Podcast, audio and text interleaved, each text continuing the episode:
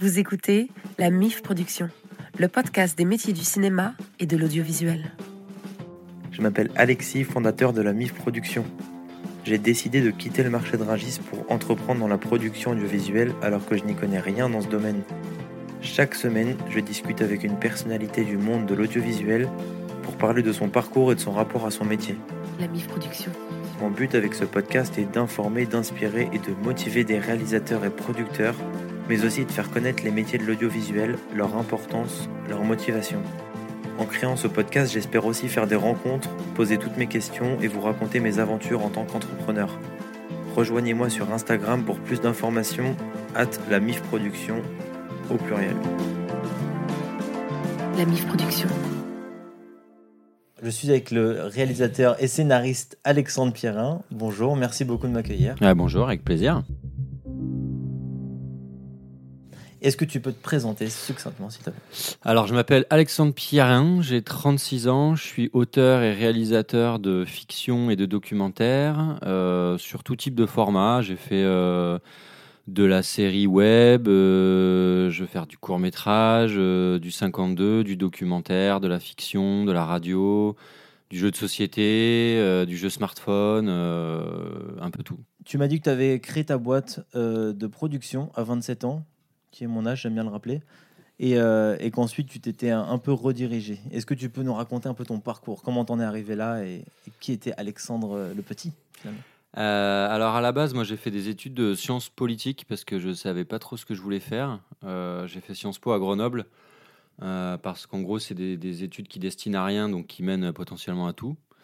Euh, et en sortant de, de l'école, je me suis, j'ai travaillé pendant 4-5 ans dans une association euh, d'éducation à l'écologie, avec toujours en arrière-fond l'idée de faire des projets vidéo, mais j'avais jamais, j'avais pas de compétences, j'avais jamais étudié ça, c'était juste un attrait vraiment personnel, quoi.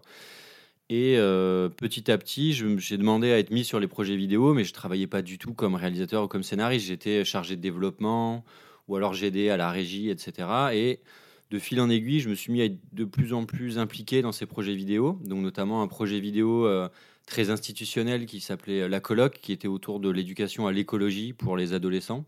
Donc on travaillait avec des partenaires très institutionnels comme l'ADEME, le ministère de l'Éducation nationale, le ministère de l'Agriculture. Et euh, c'était hyper chouette parce qu'on avait les moyens de bien travailler et on travaillait avec l'idée de, de véhiculer des messages positifs autour de l'écologie, euh, tu vois, à destination du grand public. Donc euh, il y avait du sens à ce qu'on faisait et ça c'était chouette. Euh, et en fait, rapidement, on a été confronté au fait que être une association dans le milieu audiovisuel, c'est pas considéré comme très sérieux, à la fois pour des questions d'image, mais aussi apparemment pour des questions de responsabilité individuelle, parce que les responsabilités ne sont pas réparties visiblement de la même manière quand c'est dans une association ou quand c'est dans une entreprise. Et donc, il y a certains partenaires à un moment donné qui nous ont demandé, pour passer à l'étape supérieure, de devenir une société de production. euh, parce que ça nous permettrait d'avoir de plus gros budgets et d'être jugé plus crédible en fait pour des projets de plus grande envergure quoi. Donc c'est là où la directrice de l'association dans laquelle je travaillais, qui s'appelle Lucie Poirot, a, voulu euh, fonder une société de production. Elle m'a proposé d'être associée dans cette société et donc de participer à sa fondation, ce que, ce que j'ai fait. Et euh, on a tourné plusieurs épisodes de cette euh, série euh, qui s'appelait lacoloc.com, qui était une série trans, enfin, qui était un, un dispositif transmédia. Donc il y avait une série, un jeu de société, des animations. Il y avait plein de projets qui étaient autour d'un même univers avec des personnages un peu marrants. Et euh, ça marchait plutôt bien. On avait euh, des commandes de, de- au début que de partenaires publics, mais après on a pu travailler avec des mutuelles ou ce genre de choses. Et moi, euh, j'ai eu envie en fait de partir vers euh, des écritures plus artistiques, plus libres, parce que je me sentais un peu engon- engoncé dans le, dans le format institutionnel.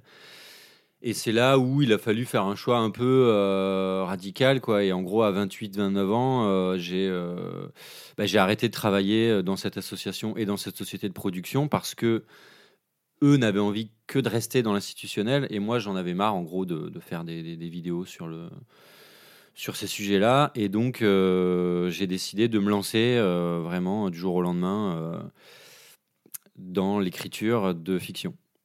Et tu avais déjà écrit avant? Non, alors avant j'avais écrit des vidéos institutionnelles donc sur autour de l'écologie, mais j'avais jamais fait de fiction pure.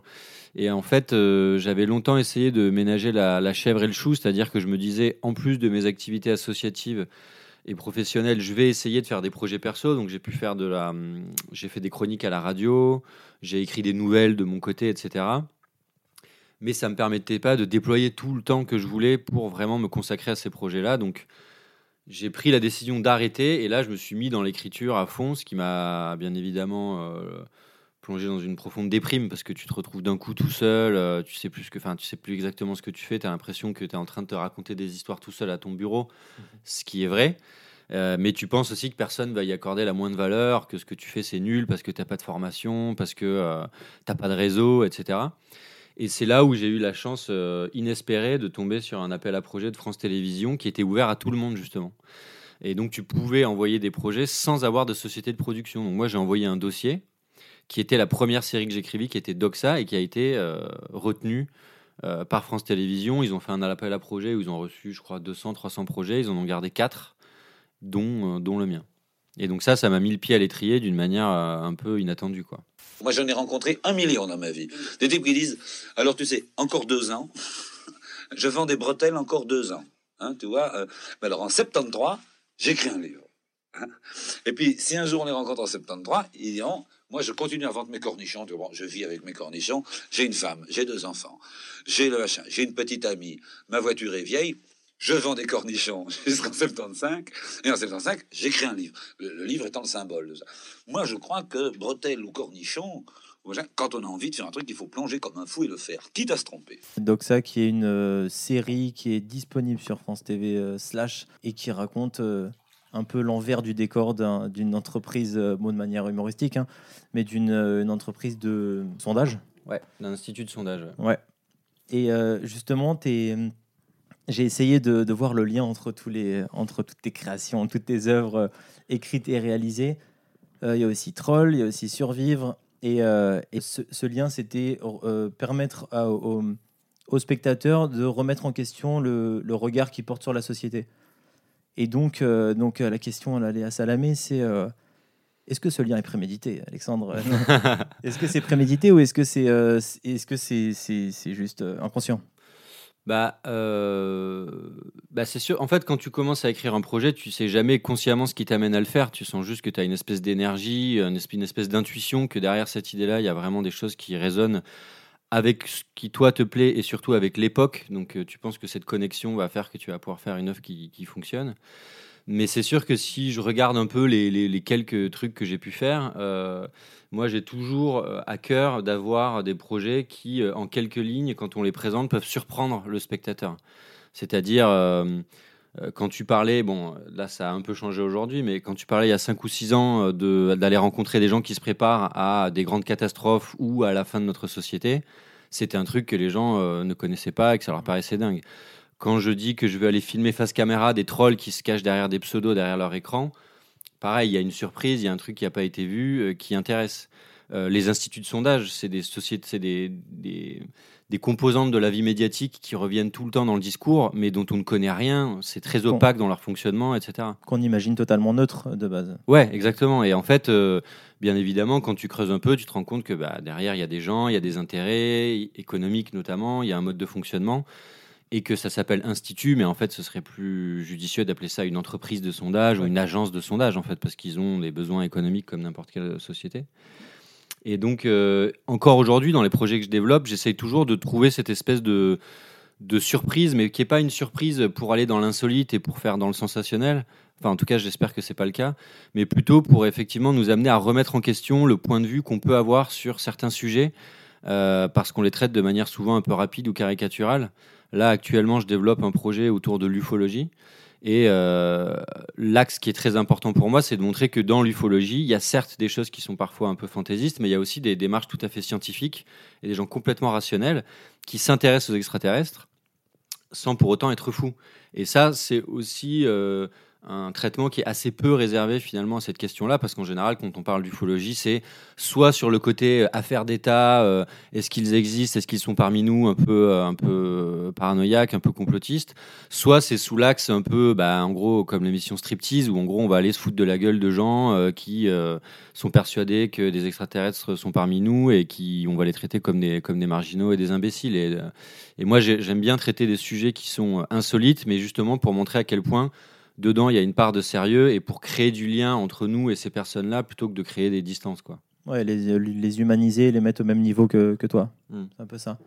Et euh, il y a pas mal de projets aussi qui sont, euh, qui sont plutôt ludiques et euh, portés sur l'apprentissage. Je pense au, bah, du coup, ce que tu disais pour, pour les colloques, mais aussi, aussi un autre, j'ai oublié le nom, un rêve de cinéma. Ah oui, alors vraiment ludique où tu suivais des lycéens. Oui, tout à fait. Alors un rêve de cinéma, c'est un projet que j'ai que j'ai développé et que j'ai écrit pour France 3, euh, un documentaire que, pour lequel j'ai fait des repérages et repéré des personnages. Malheureusement, j'ai pas pu le réaliser, donc j'ai passé la réalisation à un autre euh, réal. Mhm. Mais effectivement, j'avais envie d'aller euh, voir des lycéens qui étaient en zone rurale et qui avaient des rêves de cinéma qui sont plutôt des rêves qu'on associe aux grandes villes, aux paillettes, etc. Et donc, j'avais effectivement envie d'aller voir qu'est-ce qui pousse des, gens, des enfants qui sont dans des familles euh, plutôt euh, euh, dans des petits villages ou dans des familles d'agriculteurs, qui leur donnent malgré tout envie de faire du cinéma et qu'est-ce qui leur permet de penser qu'ils vont y arriver, est-ce qu'ils ont des doutes, quels sont leurs rêves, etc. Et là aussi, c'était l'idée, c'est de montrer que c'est pas parce que tu grandis dans un petit village que tu n'as pas les mêmes aspirations que n'importe quel gamin qui grandisse dans le 14e arrondissement de Paris ou au fin fond de la campagne, quoi. Et vous les suivez pendant, enfin, vous les avez suivis pendant combien de temps Du coup, vu que tu, réalisais pas, mais euh, ils les ont bah, suivis? Moi, je les ai, je les ai rencontrés euh, trois, quatre fois pour leur expliquer le projet, pour faire les castings et faire les, repérages euh, dans le lycée. Mais après, le réalisateur Yann Sita les a suivis pendant, je crois que c'était trois à six mois. à la fois pendant une année scolaire et la fin de l'année scolaire quand ils préparaient leur dossier justement pour être acceptés ou non dans des écoles de cinéma.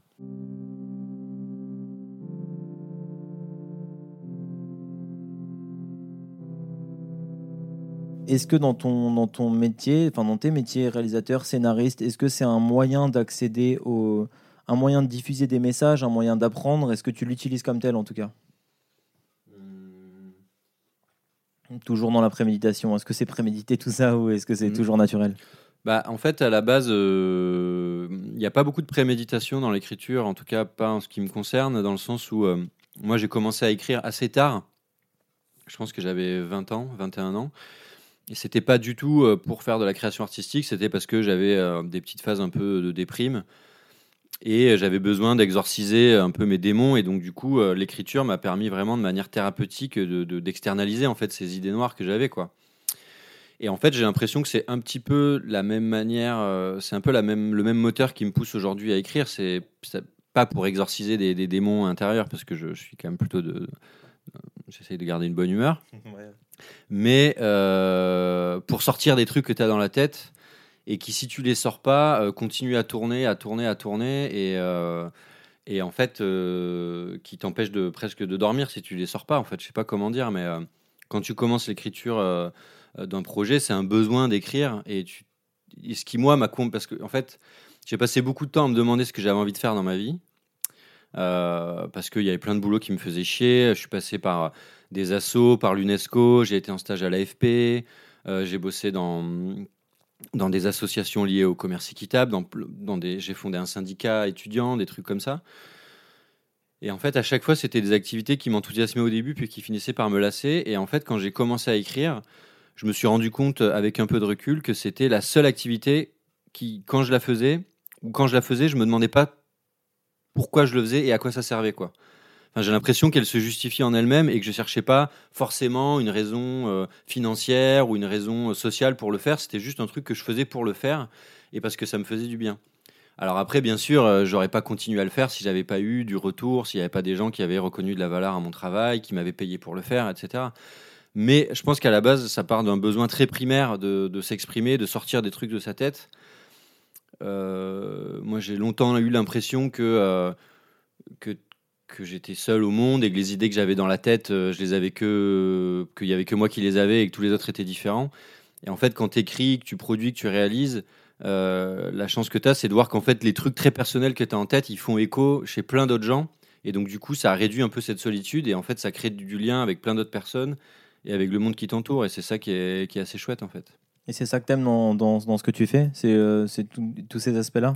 Ouais, moi, ce que j'aime dans, dans le fait de, de- de faire des films, c'est que euh, tu les projettes, il y a des gens qui se réunissent pour les voir, ça, ça occasionne des conversations, toi, après, tu peux les rencontrer, ça génère du débat dans les médias, mais en dehors aussi, euh, dans la vie normale, euh, dans des commentaires YouTube, etc.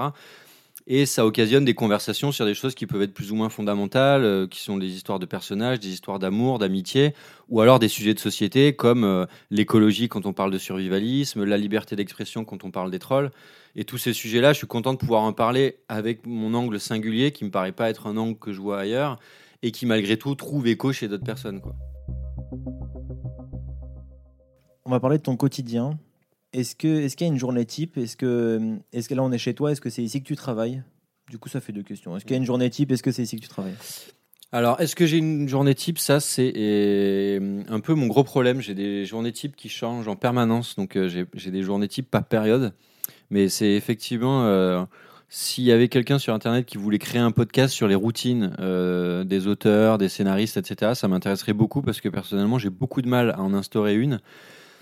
Euh, j'essaye de me donner des cadres assez basiques, c'est-à-dire que j'essaye de me mettre au travail euh, à 9h quand j'ai ramené ma fille de la crèche. Euh, je travaille en général jusqu'à 17h30, c'est-à-dire le moment où je vais la chercher ou elle revient de la crèche. Euh, mais j'ai pas vraiment de routine. Ce que j'essaye de faire, c'est en général, je commence toujours ma journée par regarder pendant une demi-heure, une heure les sites d'information et les réseaux sociaux. Après, j'arrête, je, me mets sur mes projets. Et ce que je fais souvent, c'est que j'essaye au moins deux heures par jour de couper et mon téléphone et le Wi-Fi pour être vraiment uniquement dans l'écriture du projet sur lequel je suis et pour pas passer mon temps à aller chercher des infos à droite à gauche parce que quand tu écris des projets documentaires ou de fiction, tu as vite fait de te dire ah tiens la scène de ce film ça pourrait me donner des idées donc tu vas regarder la scène de ce film et puis tu te retrouves à regarder une interview de Matthew McConaughey euh, enfin ça n'a rien à voir et donc en Ouais, fait c'est fa- ouais. fatigant de pouvoir toujours se recadrer et donc je pense que pour ça il faut être hyper strict donc moi j'ai des sites qui sont bloqués. Par exemple j'ai bloqué l'équipe sur mon, sur mon navigateur parce que ça sert à rien d'aller voir l'équipe euh, dix fois par jour. Euh, et, euh, et j'essaye de me tenir, à ce- de m'astreindre à ce blocage de connexion internet euh, au moins deux heures par jour. Euh, après j'essaye quand j'ai le temps de lire après manger au moins une heure pour pas juste être tout le temps dans le flux et pas être tout le temps devant un écran. Et puis après je peux pas m'endormir le soir sans avoir lu. Et en général, j'essaie de regarder un film ou de voir des gens.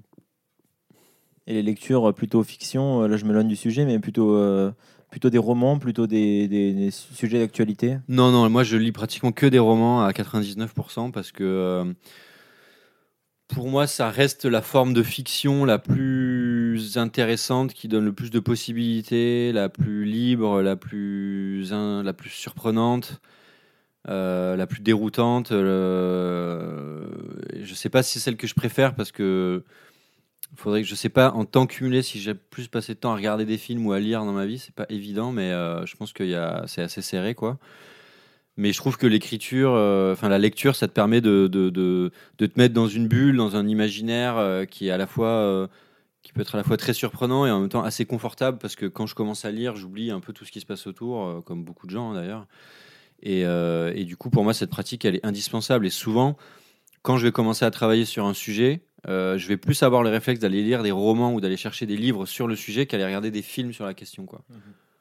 Il y a, il y a aussi un côté intéressant au, au- au livre, enfin, au, au fait de lire, c'est qu'on est actif, contrairement au film, si on, si on ne lit pas, on voit pas la suite. quoi. Bah, c'est sûr qu'on est le cerveau est beaucoup plus actif quand on est en phase de lecture et surtout la différence c'est que tu peux ressentir et je pense que tout le monde l'a déjà ressenti si tu regardes 2 3 heures 4 heures d'une même série quand tu vas sortir de ta de ta série tu vas te sentir un peu lobotomisé un peu sale un peu mou un peu mal quoi tu t'es un peu souillé euh, intellectuellement je trouve alors que quand tu lis tu auras jamais cette impression là enfin moi ça m'arrive rarement de lire plus de deux heures. Quoi. Euh, En général, je lis euh, par tranche de une heure, une heure et demie, deux heures.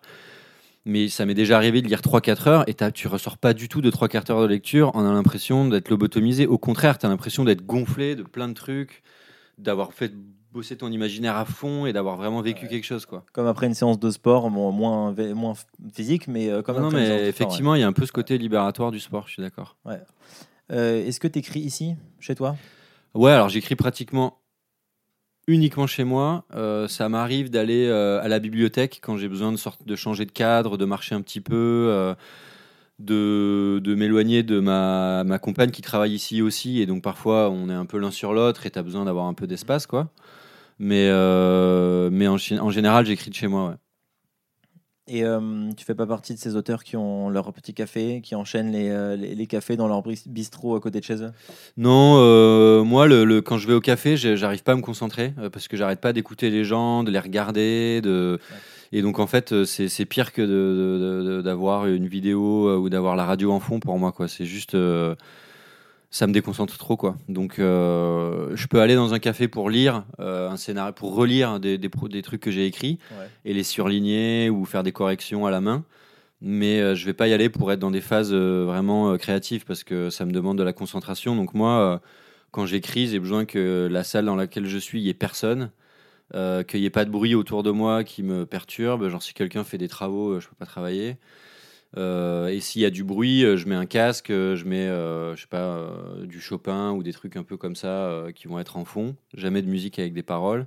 Ouais. Et puis, euh, et puis voilà quoi. J'ai besoin de vraiment être euh, isolé quoi. Ah, Pour Chopin, on a le même réflexe, ça c'est bien.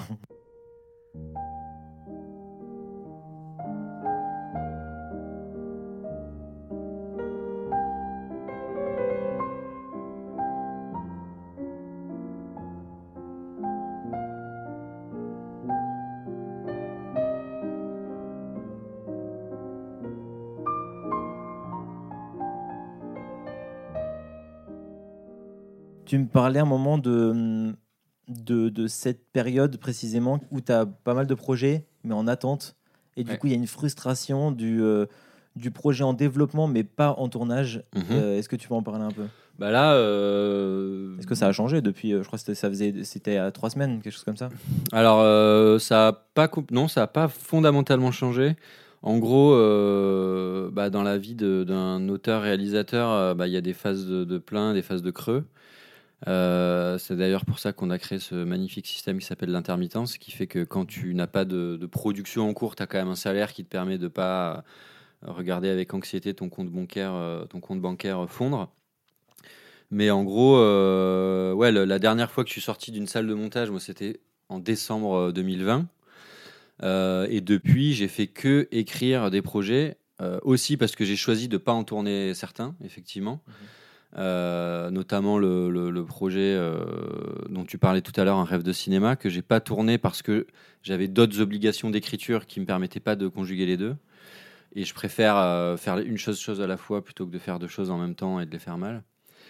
Et effectivement, là, actuellement, je suis. J'ai pas fait le compte exactement, mais je pense que j'ai 10 projets qui sont optionnés chez différentes boîtes de production actuellement. Donc, euh, je travaille avec 4 ou 5 boîtes de production et j'ai en moyenne deux projets qui sont euh, en développement chez eux, c'est-à-dire des projets que j'ai écrits, qui sont achetés avec des dossiers qui sont euh, terminés ou en voie d'être terminés et qui sont envoyés à des chaînes ou qui vont l'être incessamment sous peu. Quoi.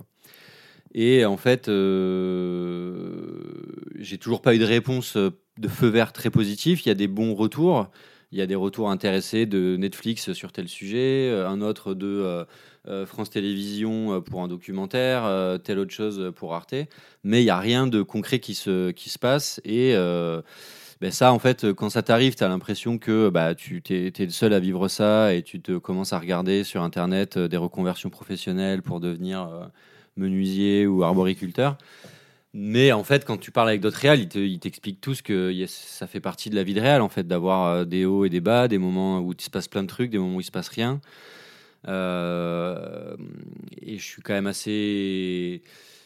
Quand moi j'explique aux gens ce que je fais, ils me disent mais en fait tu, tu débordes de projets parce qu'effectivement je développe 10 projets, Euh, donc c'est beaucoup de trucs, euh, c'est quand même aussi un peu des, des- des revenus hein, quand même. Ah, C'est ce que j'ai eu le réflexe de te dire d'ailleurs quand tu me l'as dit. Ouais, ouais, c'est, il, se passe quand même des choses, mais disons que euh, l'important c'est de tourner. Donc là, je suis assez content parce que le- la semaine dernière, j'ai pu aller faire des repérages pour un documentaire pour, pour France 3. Le documentaire n'a pas encore eu un feu vert officiel, mais il est en bonne voie. Mais bon, on peut toujours te dire que c'est en bonne voie et à la fin, ça finit dans une impasse. Mais au moins, tu vois, ça m'a fait du bien de retrouver un peu le terrain, d'aller retrouver des personnages, de reporter une caméra, enfin, tu vois, et puis derrière, tu fais un, montage, etc.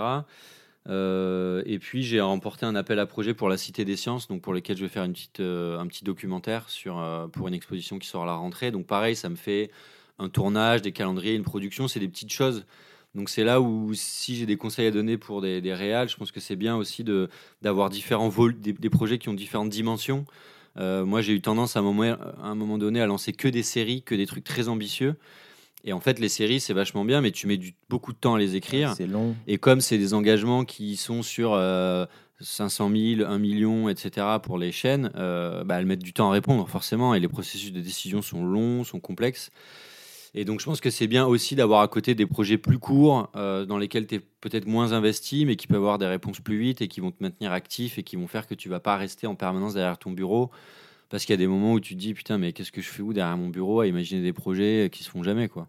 Ah ouais, ça fait du bien d'avoir un retour direct sur investissement. C'est quand euh, c'est quand même gratifiant. Maintenant, on arrive aux questions de fin. On arrive aux Mhm. questions euh, finales. Est-ce que tu as des anecdotes dans ton début de carrière, si je peux appeler ça comme ça, des anecdotes euh, marrantes ou des anecdotes euh, marquantes? Bah, un, un truc qui m'a marqué euh, sur le. hum, En fait, euh, j'en parlais. Enfin, une anecdote qui m'a marqué en tant que réalisateur, c'est euh, quand en fait euh, il y a un, un ami qui m'a appelé euh, un an après la sortie de. Un an ou même deux ans après la sortie de Survivre pour me dire Ah, il y a le mec de ta série qui est chez Hanouna.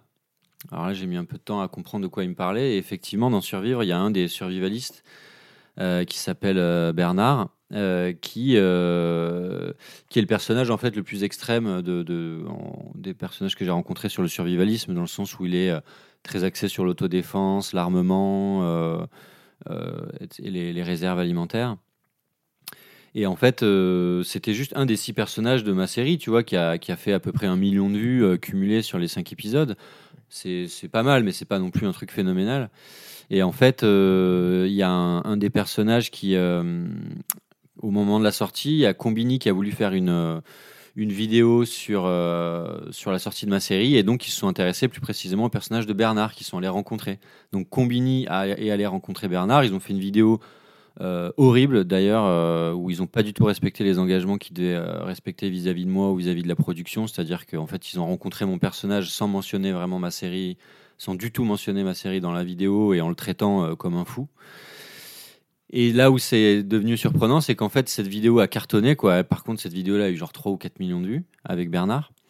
Et donc, ça a été repéré par les équipes de Cyril Hanouna. Et donc, en fait, quand il a fallu parler euh, de, euh, de risque euh, d'effondrement, Bernard a été invité à parler à la télévision devant des millions de personnes de risque d'effondrement. Donc, en fait, un personnage que moi j'avais trouvé et qui, dans le sens de mon documentaire, euh, était intéressant parce qu'il incarnait un aspect un peu extrême du survivalisme, mais je montrais justement qu'il y avait différentes tendances.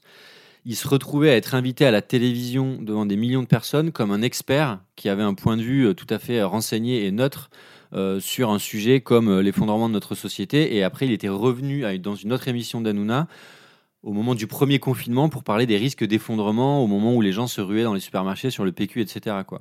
Et donc ça, j'avais trouvé ça absolument dingue de se dire que euh, une personne que moi j'avais rencontrée euh, dans mon documentaire se retrouvait propulsée sur des plateaux télé comme un expert qui allait donner, tu vois, un, un avis euh, sur la situation à des millions de personnes, alors qu'il n'était pas spécialement qualifié pour ça, et que si c'est quelqu'un à qui tu donnes la parole, tu dois préciser que c'est quelqu'un de survivaliste, qui a des opinions quand même très tranchées politiquement parlant, qui tendent plutôt vers la droite et l'extrême droite.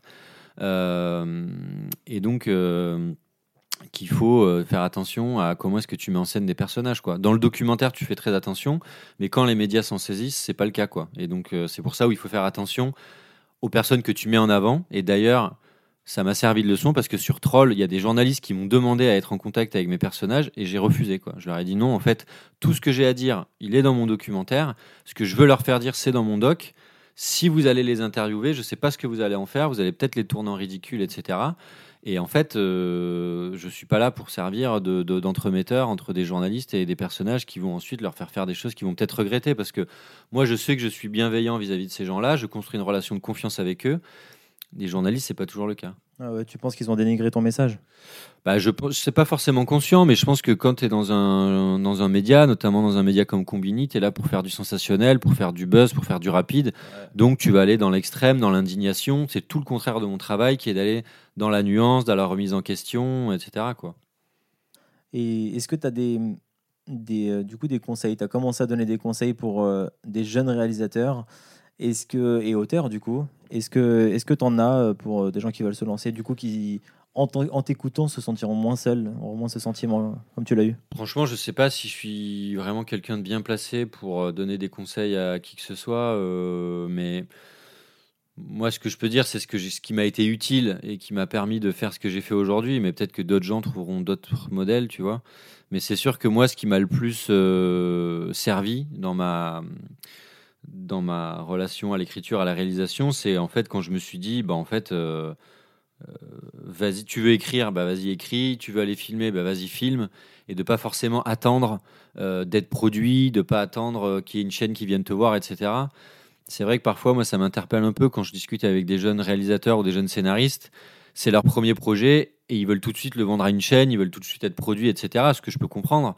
Sauf que moi, je sais pas si c'est parce que j'ai pas fait d'école de cinéma, mais quand j'étais à 25, 26 ans et que j'avais des projets, je me, disais comment est-ce que je peux les faire par moi-même, tout comme toi, tu fais ton podcast, avant d'essayer de demander des validations à des institutions ou à des boîtes de production qui vont commencer par regarder ton CV, qui vont mettre du temps, qui vont te trier peut-être sur l'école que tu as faite.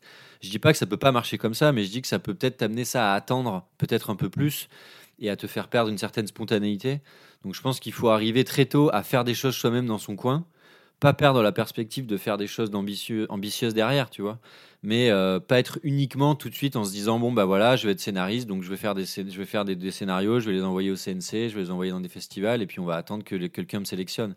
Parce que ça peut mettre beaucoup de temps à arriver voire ne pas arriver du tout. Et moi j'ai l'impression que ce qui a un peu plu aux gens quand euh, j'ai proposé mes premiers projets c'est que j'avais déjà fait des trucs dans mon coin avant qui étaient des trucs probablement nuls hein, pas très intéressants mais que j'avais déjà fait quoi et donc du coup ça leur montrait que bon bah t'es un peu débrouillard t'as un peu envie et puis voilà quoi mais bon c'est un conseil assez banal quoi Bah, c'est un, un message qui revient souvent et j'ai l'impression qu'il doit être écouté parce qu'il l'est pas forcément. Moi, j'ai même pas, pas eu forcément ce réflexe-là. Et euh, il y a les paroles de, de, qui ont résonné en moi. Il y a euh, Arnaud Le Goff, mon, mon dernier invité, qui, euh, qui a dit un peu la même chose. Et c'est vrai que, moi, pour le coup, j'étais dans la musique avant. Si j'avais compris ces choses assez tôt, je me serais retourné assez t- plus tôt. Tu vois, j'aurais, j'aurais vraiment fait les choses euh, d'une autre manière et euh, avec un autre point de vue. Je l'ai fait à 27 ans. Du coup, ce, ce C'est- c'est pas constat trop tard, c'est- Oh non, c'est pas trop tard. Au contraire, je suis content de l'avoir remarqué maintenant. Mais moi qui m'écoute déjà pas mal, je me dis, oh, j'aurais, ça aurait été plus profitable pour moi de, de comprendre des choses plus tôt. Et, euh, et donc ouais, c'est un message qu'il faut, qu'il faut quand même euh, faire résonner chez les gens. Je suis complètement d'accord. Une question que je pose souvent, c'est euh, c'est qui toi ta famille? Ouah, putain, ma famille, bah, ma famille, c'est euh, bah, déjà ma famille, ma famille Forcément. euh, biologique. Euh, et puis après, euh, j'ai pas mal euh, d'amis que je connais depuis. Il y a des amis que je connais depuis, depuis que j'ai deux ans. Il y en a d'autres que je connais depuis 10-15 ans. Et puis il y a ma compagne, il y a ma fille qui a six mois. je sais pas trop comment répondre à cette question. Justement, cer- certains, en, en, en entendant, en écoutant cette question, euh, parlent de, de l'entourage pro, d'autres dans l'entourage perso. C'est vraiment, justement, Hmm. c'est pour ça que je pose cette question-là. Bah, moi, il n'y a pas toujours la. Il y a une certaine porosité entre le- l'entourage pro, l'entourage perso. C'est-à-dire que les personnes avec qui je travaille bien, ils ont quand même tendance à devenir euh, à terme un peu des amis. Euh, et euh, il y a beaucoup d'amis avec lesquels je m'entends bien, euh, qui sont pas du tout dans le milieu du cinéma ou qui sont, qui peuvent être dans la radio, ou qui peuvent faire d'autres trucs et dont la vie est pour moi très important et qui vont souvent relire mes projets ou même me donner des idées de documentaires sans le faire exprès, tu vois. Mais et pour moi, c'est très important de garder beaucoup de relations qui sont justement pas dans mon milieu parce que ça me permet d'avoir euh, de, tu vois, de discuter avec des gens qui font d'autres boulots, qui ont d'autres réalités, tu vois, euh, qui te permettent de relativiser tes petits problèmes d'auteur-réalisateur euh, qui dépriment dans son salon. Bah, Il y a des gens qui ont des vrais boulots, avec des vraies difficultés, qui en ont vraiment plein le cul, etc. Et donc, euh, ça permet de garder des imaginaires qui te permettent de pas imaginer que des fictions qui se partent dans des appartements parisiens avec des gens qui se posent des questions sur la sexualité, mais sur plein d'autres problématiques qui touchent plein de couches de la société. Et je pense que c'est ça qui est le plus important, c'est de garder dans ta famille des gens qui viennent de, plein de secteurs différents et pas se limiter, surtout pas au milieu du cinéma et de l'audiovisuel. Et on va finir sur une question. Est-ce que tu as des recommandations de, films, de documentaires ou de livres? Waouh, putain. Alors, Un, deux, euh, trois, euh, soyons fous. Hein. Bah, moi, j'ai trois auteurs fétiches dont je ne peux que recommander la lecture, qui sont euh, Roberto Bolaño, qui est un écrivain chilien qui est un, auteur absolument génial, qui a fait une espèce de, de croisement entre la littérature latino-américaine et la littérature anglo-saxonne, et qui a écrit des ouvrages euh, magistraux comme euh, Les Détectives Sauvages ou 2666, euh, qui sont des trucs à la fois très poétiques, très romanesques, un peu méta-littéraires aussi parfois. le deuxième, c'est Dostoïevski, qui est pareil, un auteur qui se situe à cheval entre le 19e et le 20e, donc vraiment un moment où l'Occident est pris entre, euh, tu vois, euh, euh, les, réminiscences d'anciens régimes et l'envie de se jeter à corps perdu dans la modernité, et la Russie en particulier, qui est justement pas complètement dans l'Occident et en même temps qui essaye de l'être, et lui dont la position a évolué sur le sujet, qui a commencé en étant anti-tsariste et puis qui a fini en étant ultra-nationaliste russe. Euh, et qui a créé des, pareil, des œuvres euh, incroyables où tu as des personnages hyper passionnés qui vont donner corps à des questions philosophiques qui pourraient être très abstraites, mais qui dans ces livres deviennent des enjeux ou de vie ou de mort. Et ça, je trouve ça génial, même si bon, c'est des ouvrages que j'ai lus plutôt à 20 ans, 22 ans, quand tu cherches vraiment des réponses dans des livres et tu te dis qu'on va tout expliquer. Aujourd'hui, il faudrait que je réessaye de lire un, livre de Dostoïevski. Peut-être que ça m'intéresserait plus du tout aujourd'hui, je sais pas.